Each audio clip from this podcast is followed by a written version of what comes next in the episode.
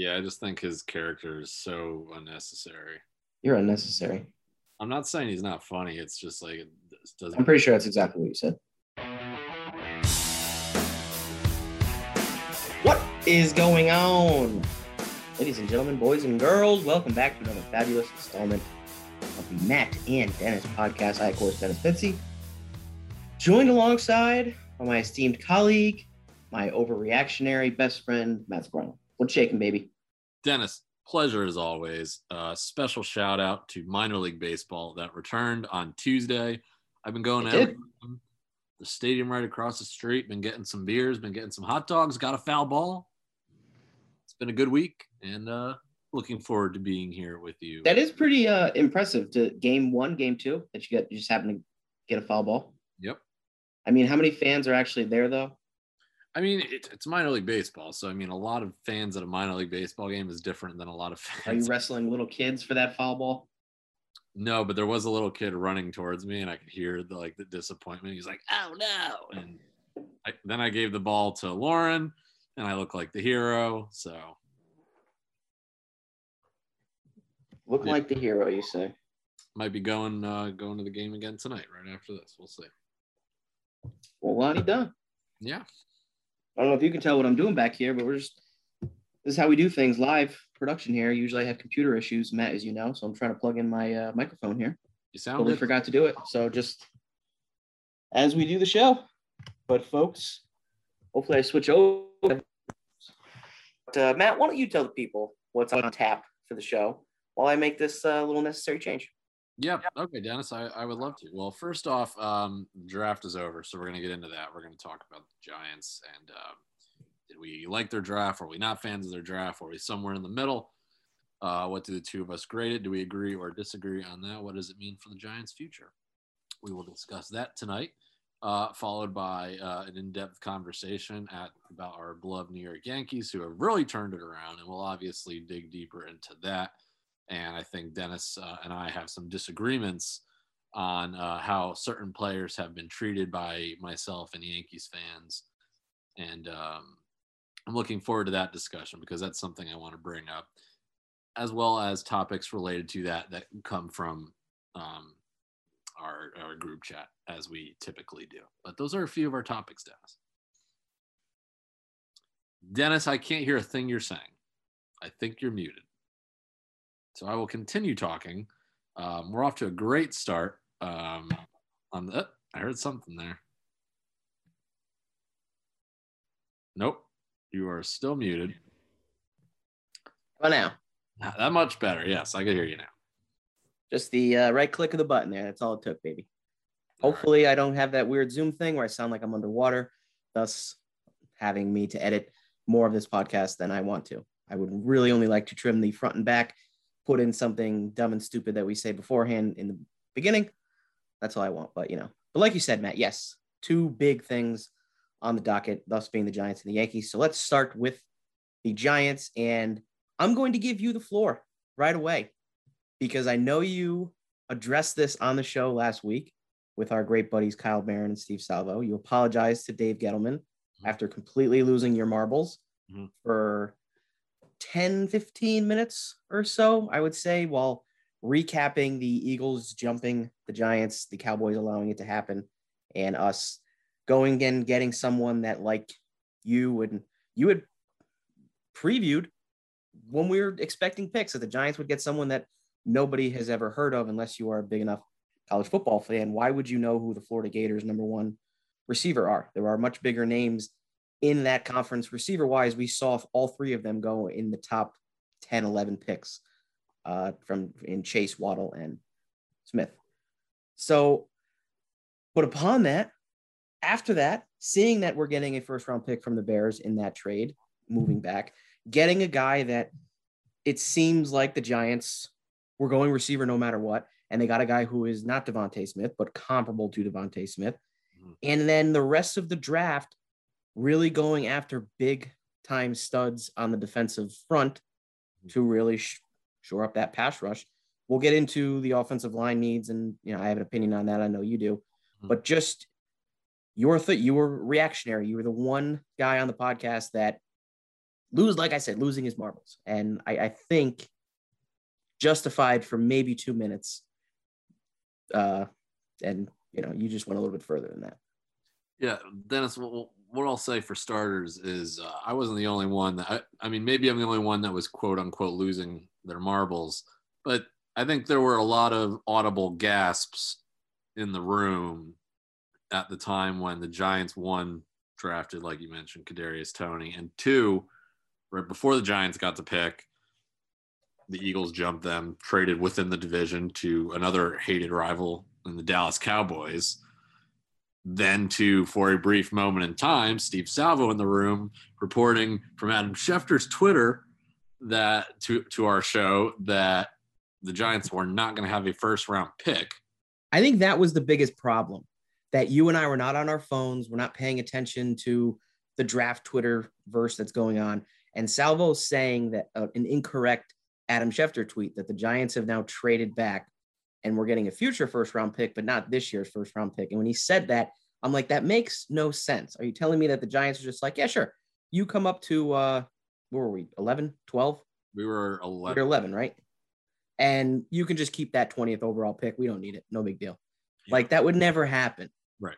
And then I got the ESPN update that said what is the actual trade. And it was, we kind of all came back down from freaking yeah. out for half a second when I listen to the show, which I typically I, I, go back and I listen to the entire show. I play the entire thing when you post it its entirety because I want to like one for product production value, see what we can improve on, things like that. But the other thing is there's a lot of times How great was the production value last week? Come on, little commercial advertisements. I, I did.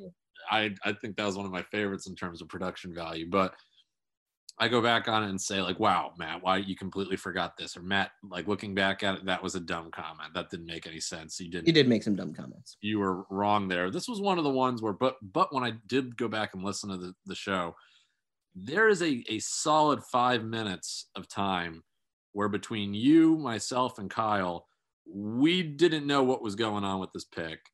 And we just knew the Eagles jumped us, got the receiver that the Giants pretty much admitted was going to be their guy.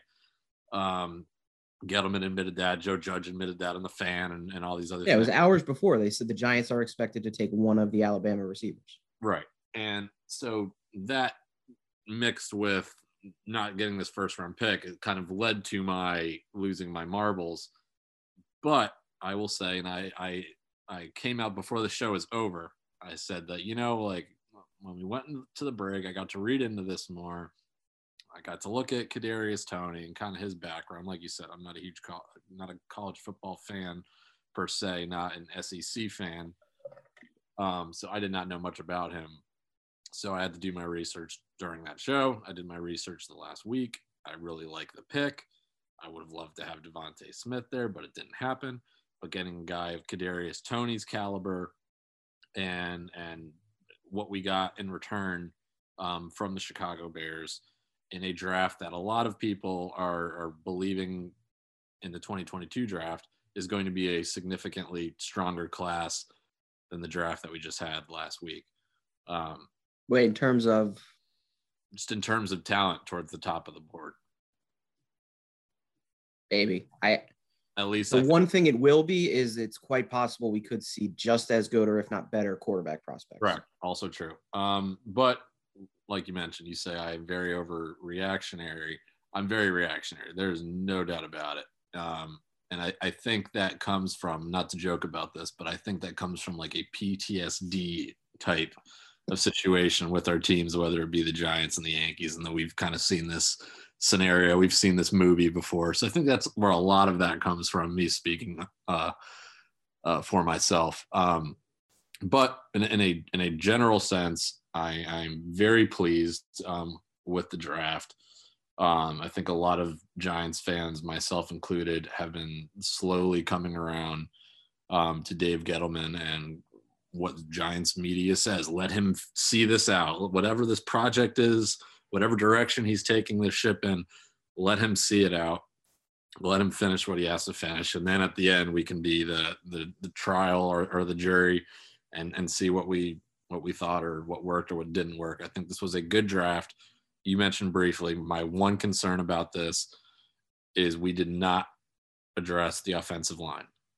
Obviously, in free agency, we did a lot to help out Daniel Jones. In this draft, uh, we drafted Kadarius Toney first round before we really went defense heavy. We expect Saquon Barkley to be back healthy, fully available by week one.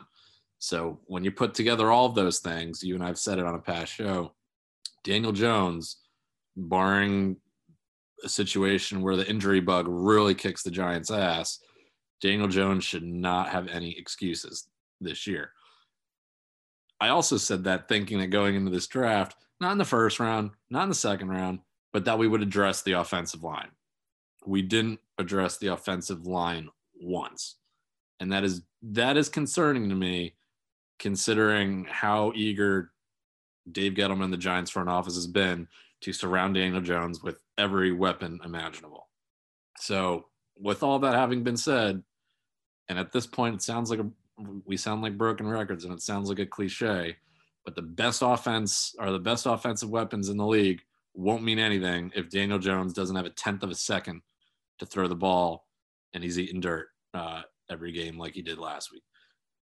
I don't know if he's going to fix his fumble problem, any of that, but an offensive line that's giving him no protection won't help that. And an offensive line that's not giving Saquon Barkley anywhere to run, that could be a dangerous situation. And then these big signings like Kenny Golladay, like Kyle Rudolph, may mean little to nothing if this offensive line. Dave Gettleman says the Giants front office has more faith in it than the fans and the media do. So uh, your, your concerns are valid, 100%. Any Giant fan knows we need the offensive. We haven't had a stable offensive line for a long time. How many years did we go defending Eli Manning, saying that Eli Manning's career is not just ending, he's not getting worse. It's that he doesn't have any time to throw the ball. He's not a mobile quarterback. He needs seconds in the pocket. It was the offensive line. All of a sudden, we saw Daniel Jones come up who can extend the plays, and he's like the second coming. He's a messiah. Look at this. Look at what he can do. But still, under pressure, add in his inability to hold on to the football oftentimes when scrambling. So it's an added just frustration for the Giants watching the offense.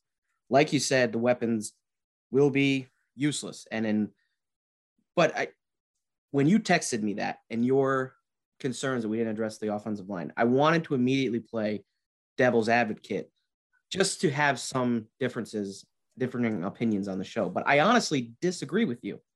I think them not addressing the offensive line in this draft shows the confidence in the guys that are in the room right now, shows that Andrew Thomas could take that next step, whether it be at left tackle sharing time with Solder, or if maybe they move him over to the right side at times.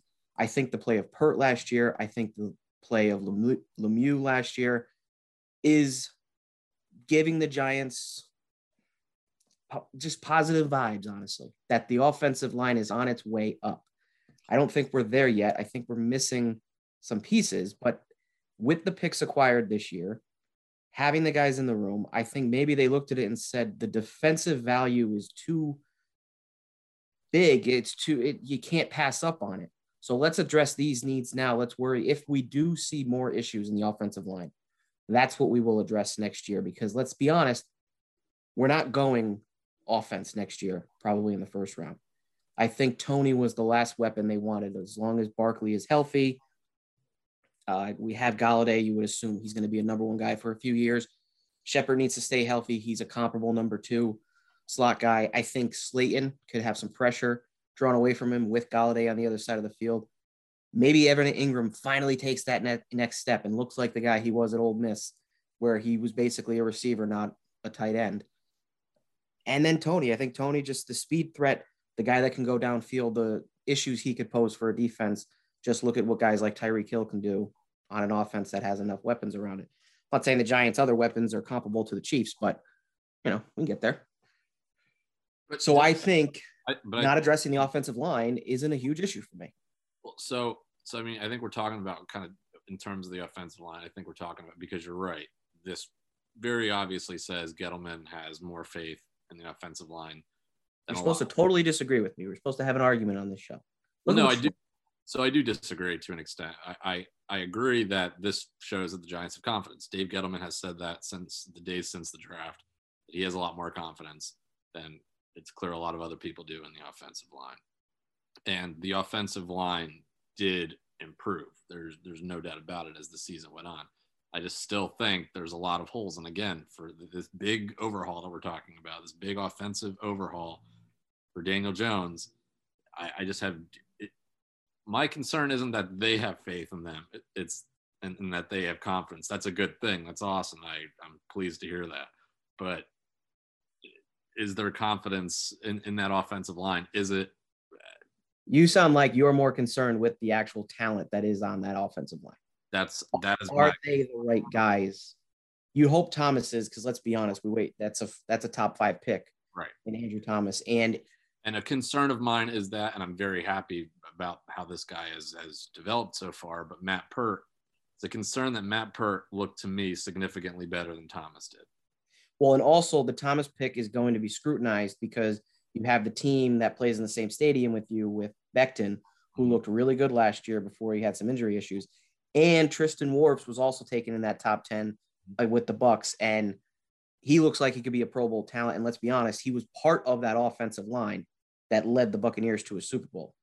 So both of whom were drafted in or right. I think the Jets were right out, not the Jets, the Bucks were right around the top 10 spot, but both of these guys were drafted after Thomas.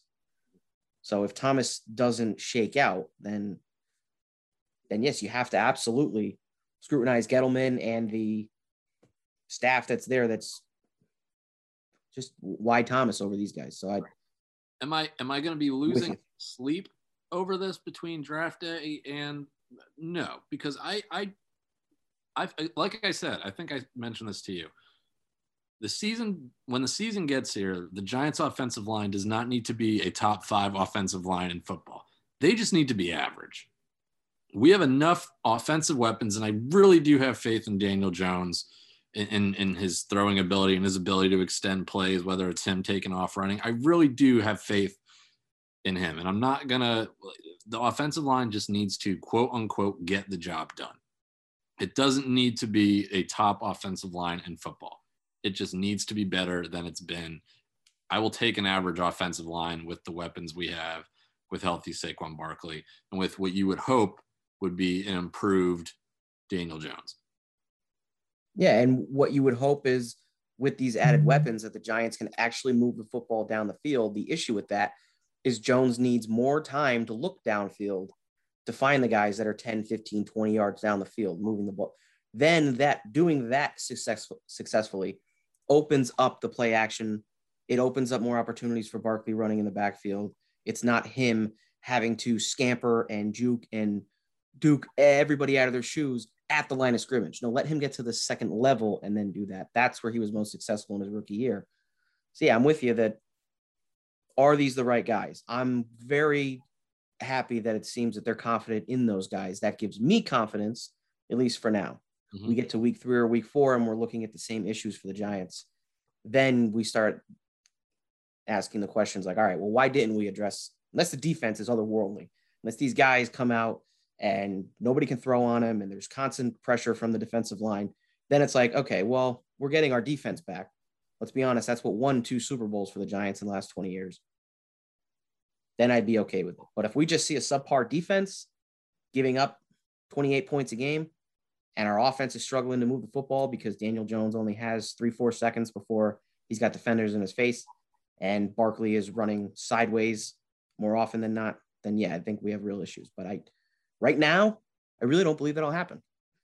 I really believe that it's crazy to say this, but next to Washington, because I, I don't know how much faith I have in Dallas yet, but I mean, with the way Washington played down the stretch last year, would you not have the most faith probably in Washington and New York in that division coming in this year? I love Washington's defense, but I think right now, my way too early prediction, just by default, Dallas has to be the the popular choice just because of who their quarterback is. I think by default, I don't feel good in that and would not be shocked if it goes another direction. I genuinely think the Giants have a shot at this division. I think that this division is going to be improved. I still don't think it's going to be good. Um, this brings me joy in saying I genuinely yeah, 10, 10 wins absolutely wins this division, and it might not get to that point. Yeah, I, I, I don't think I, again I think it'll be better and I but I, I think 10 wins yeah 10 wins I think wins this division by by a game game and a half or two game or yeah, two. and I, I think I honestly it's weird I think outside of Washington who still has answers at the quarterback position but every team has a capable running back that they trust and showed last year us outside from Barkley being hurt but we know what he's capable of that can be let's say, top tier running backs in the National Football League. I think if the Giants improve, and obviously with Leonard Williams coming back, with them and Washington, probably the better the pass rushing. I think cornerback wise, maybe only the Giants at this point. I, I mean, I think any, I mean, you could still throw on the Giants, but I think we should be improved. And obviously with Bradberry, who proved last year he's an absolute stud. And then, I mean, if the Cowboys, if their interior stays healthy, I mean, the, the linebacking core that they have, it, will be tough to run the football against them. But I don't know. I, I, I'm with you. It's going to be the same type of football that we saw last year, just a little bit better. Right. I, I think I think the only like significant change is I, I think Dallas obviously getting their quarterback um, back will be slightly improved. I think the Giants will be improved. I think Washington again, a lot of question marks for me, but I think they'll be improved. I think the only team that has not improved brings me joy in saying this, I think, is the Philadelphia Eagles, who I think, because of a multitude of reasons uh, going on in their organization, um, I think have become weaker because of their financial situation and and it sounds like some people in Philadelphia don't even aren't even confident about their quarterback, which to me is a little surprising. It sounds like I have more faith in their quarterback than they do. Um, but they're going to put a lot on Jalen Hurts' shoulders um, this year. So I, I do think out of all those teams, the Eagles are the only ones that really didn't take. These aren't big steps forward, but I think the Eagles are the only one that did not take a step forward. Well, I mean, I think the Giants. I think the Giants had huge help getting Smith. They needed a wide receiver, yes. a competent number one. Will it? Will he be able to jump on the scene right away right. and be a number one? I don't know. Right. So that's a question mark. But you know, I that's another thing. All these teams have very capable receiving rooms with, I think, quarterbacks that can move the ball down the field. Again, I don't know what Washington looks like. I mean, quarterback wise, but they got to the playoffs and he looked Hilinski, whatever, he looked really good. So they almost beat Tampa. Yeah. So I mean, wait, Hilinski, that wasn't his name. What was his name? It was um not Hilinski. Who am I thinking of then? The guy from uh, Old Dominion. Um, what was his name? Um, let me see. I'm, I'm looking it up. Uh, Heinicke. Heinicke. All right. So I was close. Hilinski. Somebody's Hilinski. Hilinski sounds like, I don't know, the old accountant that you go to, like, something's wrong with the books. Hilinski. All right, Matt. Any closing thoughts on the Giants? No, I was just gonna say Hilinski sounds like like the, the family dentist or something, like Dr. Hilinski's office or or Hilinski, attorney at law, something something like that. No, I'm again generally uh, pleased. Um, I, I did overreact. Um, I still, like I mentioned, still have my concerns, but I really like um, what we got. I, I, think it is a haul that we got from Chicago. I'm pleased. I, I think this team is in a much better position than we were last year. We're not we're not there yet, but we are in a much better position, in my opinion. Um, and we'll see how the off season continues to progress into into the summer, into training camp, and into whatever the preseason is now. Is it two games? Yeah, I don't know why. I mean, I don't watch the preseason anyway, so or I, I do. I tune in for like the first series and then turn it off. I, I I tune in to just see how much action those like late round draft picks and those guys are getting. Yeah. yeah. Also, though, hats off, which we didn't really mention this, and I mean, just as New York fans, thank you to the shit, uh, city of Chicago because big trade with the Yankees. When we trade Chapman and then we get Chapman back, and in the in the trade we get Gleyber Torres, who has obviously been a staple on the Yankees the past couple of years. And now this, where and you had to do that. They got a World Series out of it, so it's not like they're going to be like, oh well, you, you know, we just gave you everything back. Like no, they got what they needed, and now hopefully they get their savior at quarterback, where it just has been a graveyard of quarterbacks for the Chicago Bears since pretty much the 80s. I mean, we mentioned this. They haven't had a starting quarterback throw for 4,000 yards in a season. That's unheard of. Drew Brees almost threw for 6,000 a couple years ago. So it's like 5,000 is the norm for a really good quarterback. You're telling me no one could reach 4,000. So hopefully they get Justin Fields. And in the process, the Giants still get a receiver, I guess, that was high on their draft board and an extra first round pick next year, whether they use that or use it as trade leverage. Either way. So you know what? City, City of Chicago, I'm with you. Your friends. Go Cubs, go White Sox, Bears, Blackhawks, all of them. Hey, Chicago. Bulls. You say thank you for Gleyber Day. Hmm. They have good hot dogs too. I'm, I'm a fan of the Chicago dog. Chicago Got a little too much going on, but I like that little little peppers. I like the poppy seed bun. Big poppy seed guy. Dennis, let me use that that to transition really quickly, if you don't mind, Sure. to baseball, where Gleyber Torres, ever since he got yelled at by Aaron Boone for not hustling, has looked great. And Gleyber Torres, I texted you guys during the game. Did he get yelled at though? From from what we hear, Because he- I mean, everybody asked Aaron Boone, and he was like, "That's what happens in my." I, I can't imagine Aaron Boone yelling at someone. I, I'm sure he gave him a stern talking to. Little finger Okay. waggling. Gleyber Torres, Listen here, Gleyber.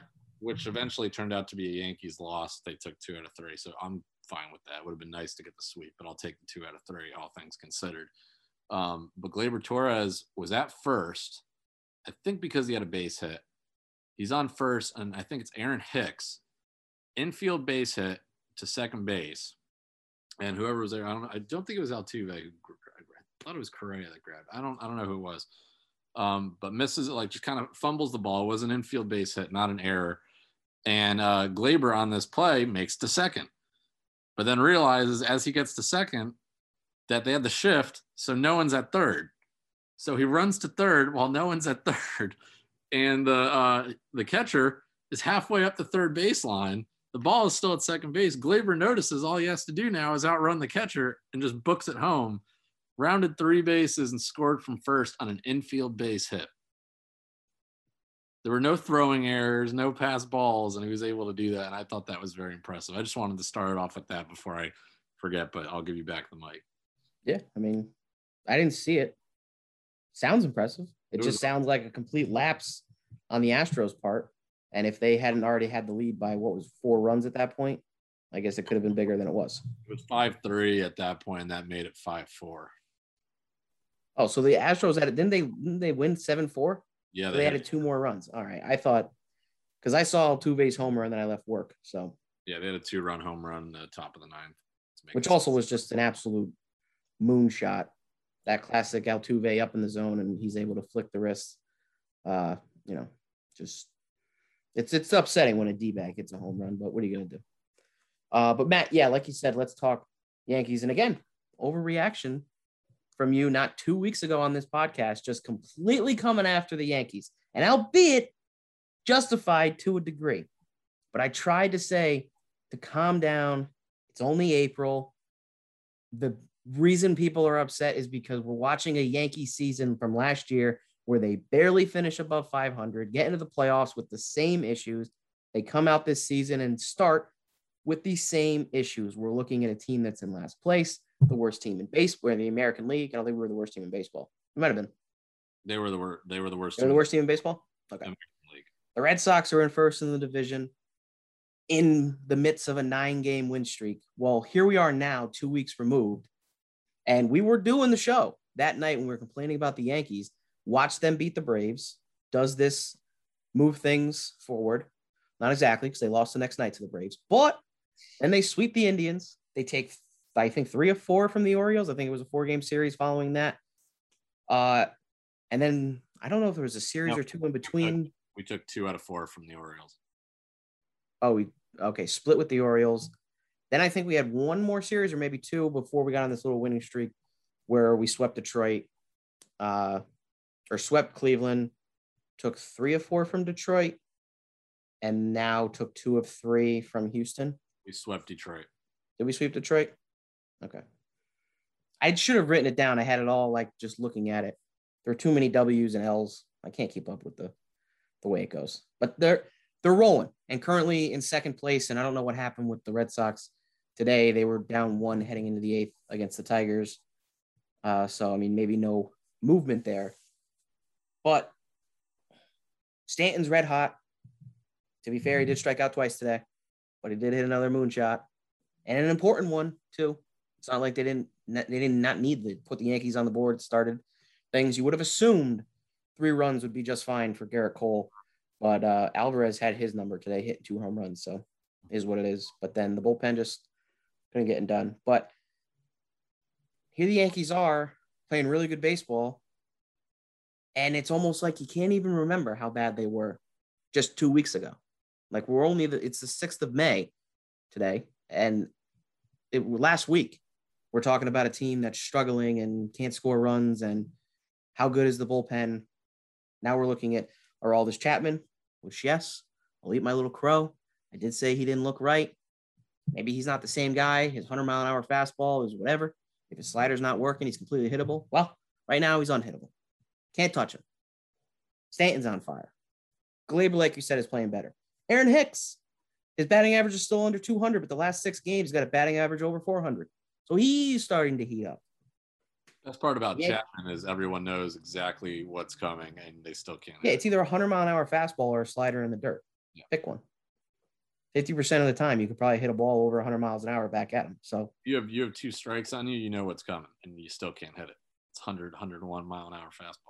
And that's the other thing too, where it looked like his velocity had dipped at times last year, and clearly it has not. It he's right back up into the triple digits consistently, so that's good to see. I think the I mean the biggest improvement bullpen wise is Loaisiga. The way he has pitched all season long, not just recently during this little stretch that they're on. He might be the most reliable arm outside of Chapman, obviously, but you got to get to Chapman right now in the Yankee bullpen. So, man, I just want, I mean, I don't know where you sit, but I just keep getting updates on my phone. Another Yankee win, another Yankee win, another save for Aroldis Chapman, making me look really stupid, but it is what it is. Yeah. Dennis. Are you happier now, two weeks removed from just bashing the Bronx Bombers? For, for sure. I'm, I'm thrilled right now. Again, I am thrilled coming off of a loss to the Houston Astros, two out of three. I'm, no, I'm, I'm being serious. I, I am thrilled, even even though we lost today, which was you almost don't care about this loss. I don't. No, I really don't. Because if you told me two weeks ago what how our last uh, streak of 10 games or so has been going, how the last 12 games have been going for Giancarlo Stanton, and I would have I would have been elated if you told me that that's what was going to happen. And uh, I think, in, in my opinion, I, I kind of hoped that playing Cleveland, playing Baltimore, playing Detroit back to back to back would like light a fire under our ass or or us beating bad teams would get this team confident again because that was glaring to me that there wasn't anyone on that team outside of say the pitching staff that had any confidence in their abilities. Um, I want to go backwards just a just a second, and this is we've talked about this off the air. You guys had a problem with my negativity, and I had a problem with your guys' lack of of negativity. To You're be fair, don't really lump me in with that. I wasn't involved in any of these discussions. I'll I'll lump you in in a bit there because you're still saying I was kind of out of bounds or or I shouldn't have been criticizing Stanton or Judge, who let's hold our horses for a second. Judge had seven straight strikeouts and has uh, been going. Yeah, through. I'm not saying he's playing well right now. Yeah, so even our good buddy Ellis Gill in another group message did text that Judge has to wake up because it's getting a little annoying at this point. But last night you did come at me uh, saying that I was talking smack on Judge and Stanton. You did use those two players as examples. Well, you were in the midst of Judge on a seven strikeout streak. Nonetheless, what about the other guy? The other guy's batting over 300. Nonetheless, here's my thing. I'm I've obviously become public enemy number one in our Yankees friend circle because I dared criticize the Yankees when they came. And how out, dare you? When they came out looking like absolute crap, like last season's issues hadn't ended, having historically bad numbers um, when compared to Yankees history um, having a historically bad start to the season, being the worst team in the American League. How dare I criticize that? And I would I would challenge you to go back to our last few episodes when I'm talking about how disappointing it is watching the Yankees. And I say at the end of each one of my rants, when I talk about how Judge wasn't doing anything, when I talk about Stanton wasn't doing anything, and Hicks and Sanchez and yada yada yada, At the end of every single one, what did I say? I said, you know what? The Yankees are going to bounce back. There's too much talent on this team. They'll bounce back. They'll look good. We'll forget all about it, and then there'll be another uh, another dry spell that we go into down the road, and we'll be saying the same things, and that's okay. Then that's perfectly fine. I just don't get like it's like, oh Matt, like told you, like uh, I I I never said that the Yankees would But go. you you this. ask for it. You jump down their throats, and like I said when I started this but I, topic, it's justified. You jumping down their throats. but But right, then when we do start to play well, you you have to take that right. ammunition that you gave everyone else. Like, oh, when they start doing well, because the only way you win is if they never do well. But here's but here's the thing, like the way you're phrasing this, and the way a lot of our fellow Yankee fan friends have phrased this, as if it's a matter of being right and wrong. Like I told you so. It's winners and losers. That's it. It's but it's And not. I want winners. it's right. It's not a matter of yes and, and no. It's I'm going to boo when the Yankees look like crap. I'm going to cheer when the Yankees do well. I have said every single time that I've criticized them from that horrendous start, which is still absolutely horrendous. That's why we're only a game above. I think we're 500 right now, over 30 games in with this loss today. We're still behind the Red Sox when I what I said after every time I criticized them was we will bounce back. I know we will. We will be fine. But I can still be mad at my team now. It doesn't mean I can't cheer when my team is doing well down the road. I just think it's just it's just that it's such a long season. So you being mad now, it's like, all right, I this is why I didn't get into any of the arguments text wise.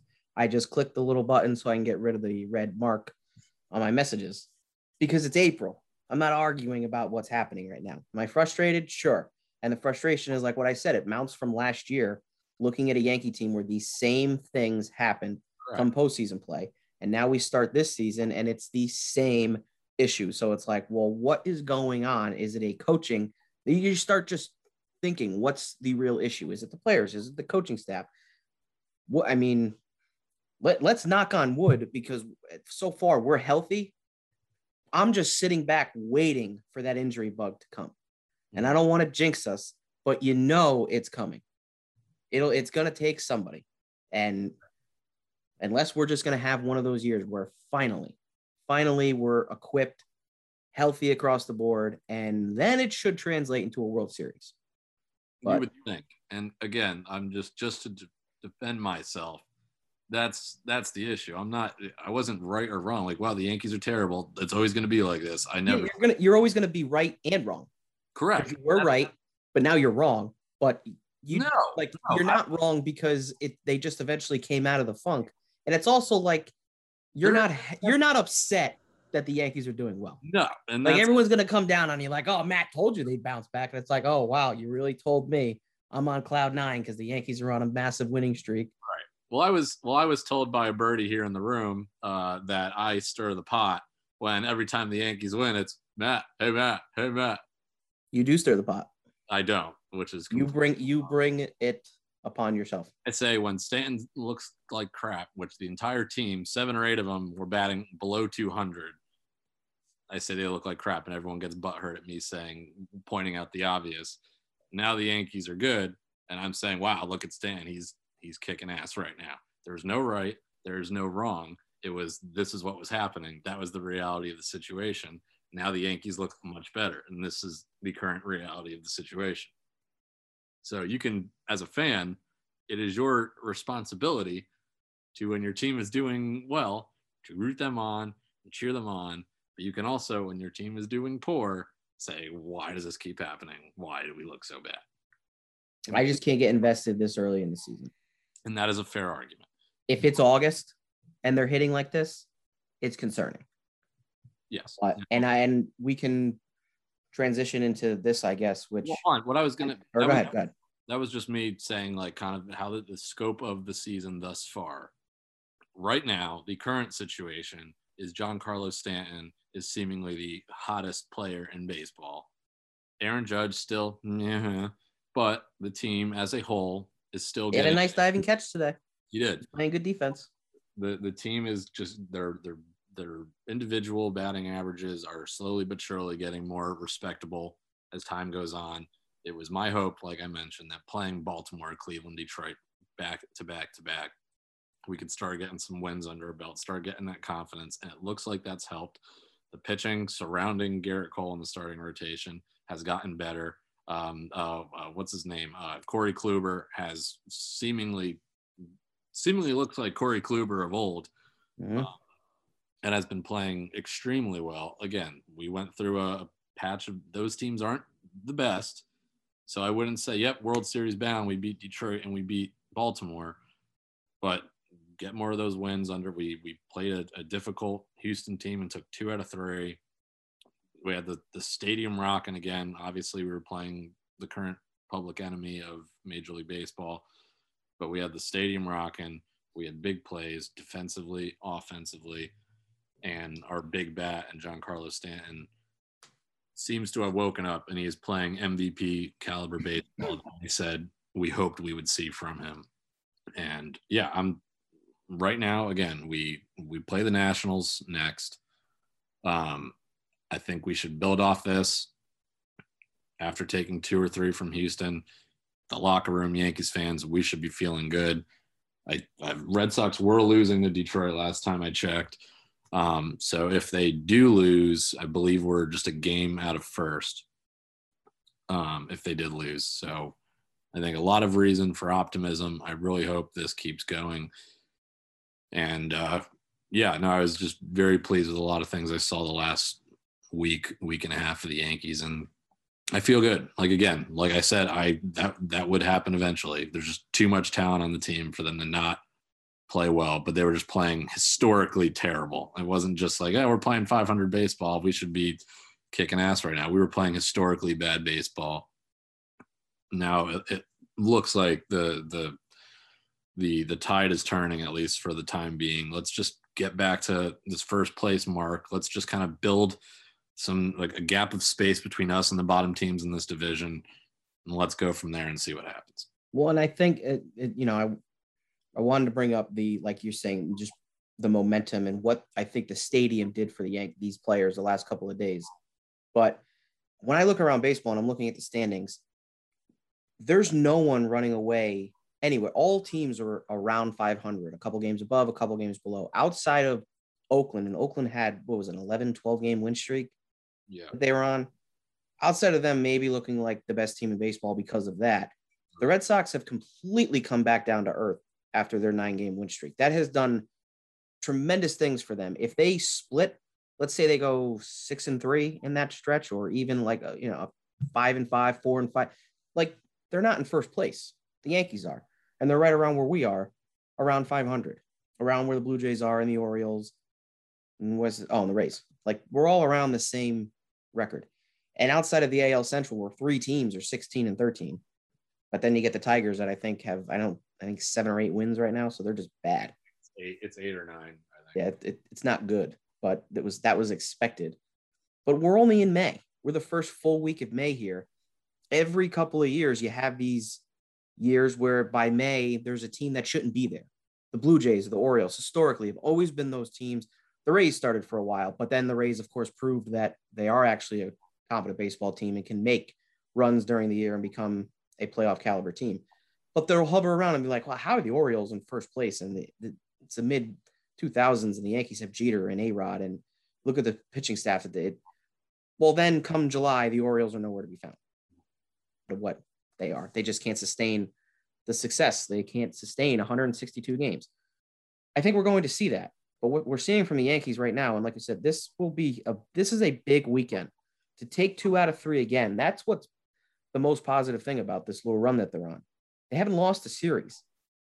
They've tied or they've won these series. That's what you do to gain momentum. And in the midst of it, you sweep a Detroit, you take a bunch from the Indians, you take you know, you t- I mean, the Orioles, I don't know why the Orioles are being so tough, but I think they'll fall back. Maybe they're a little bit better than we thought.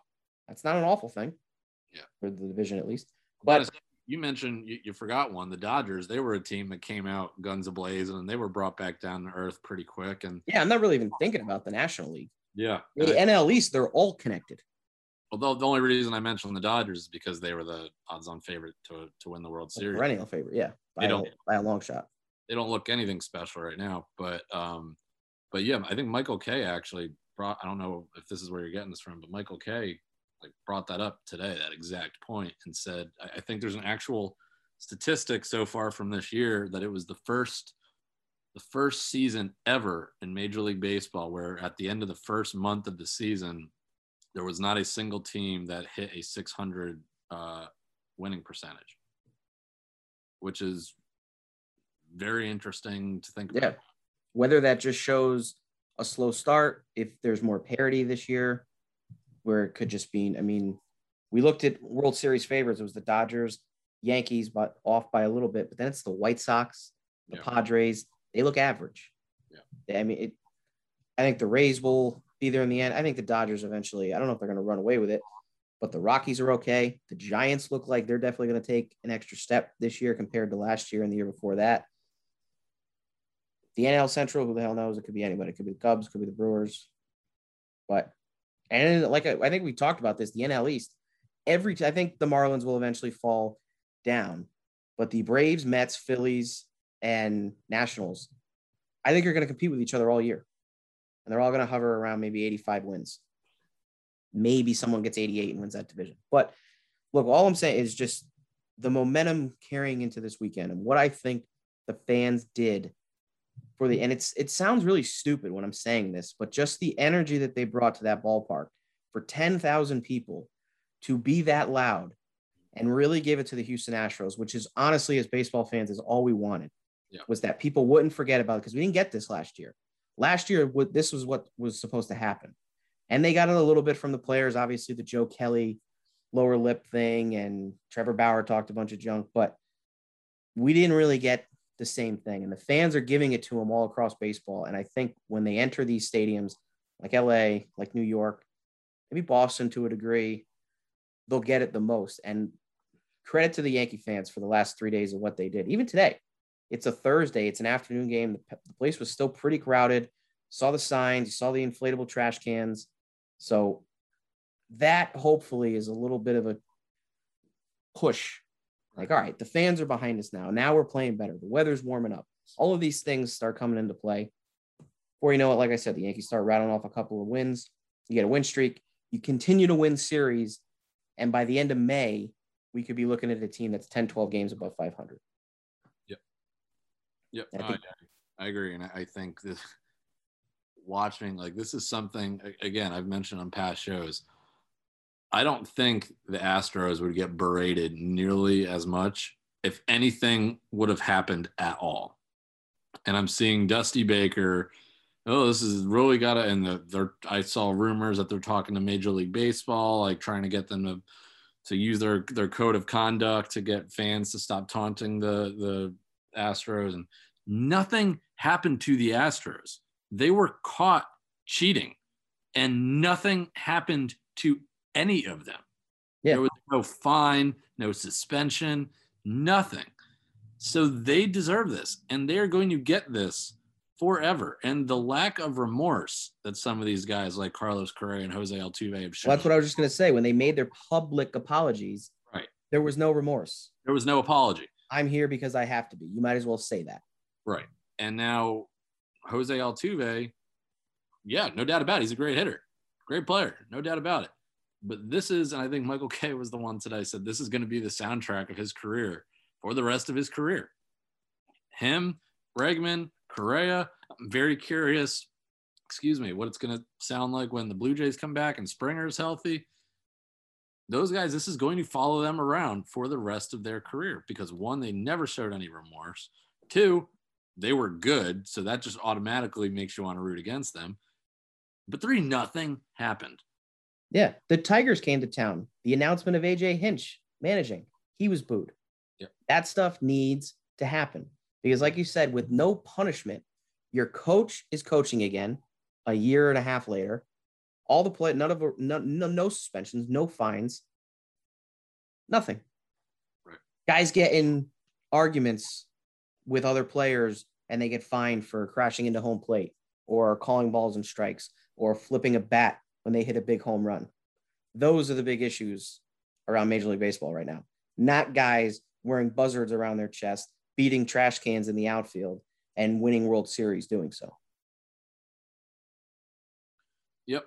And I, I think I'd add one more thing. I heard Stanton MVP chants at one point during the game. A little too early, but all right. Very, very early. But I think it's extra motivation for him. Keep doing it.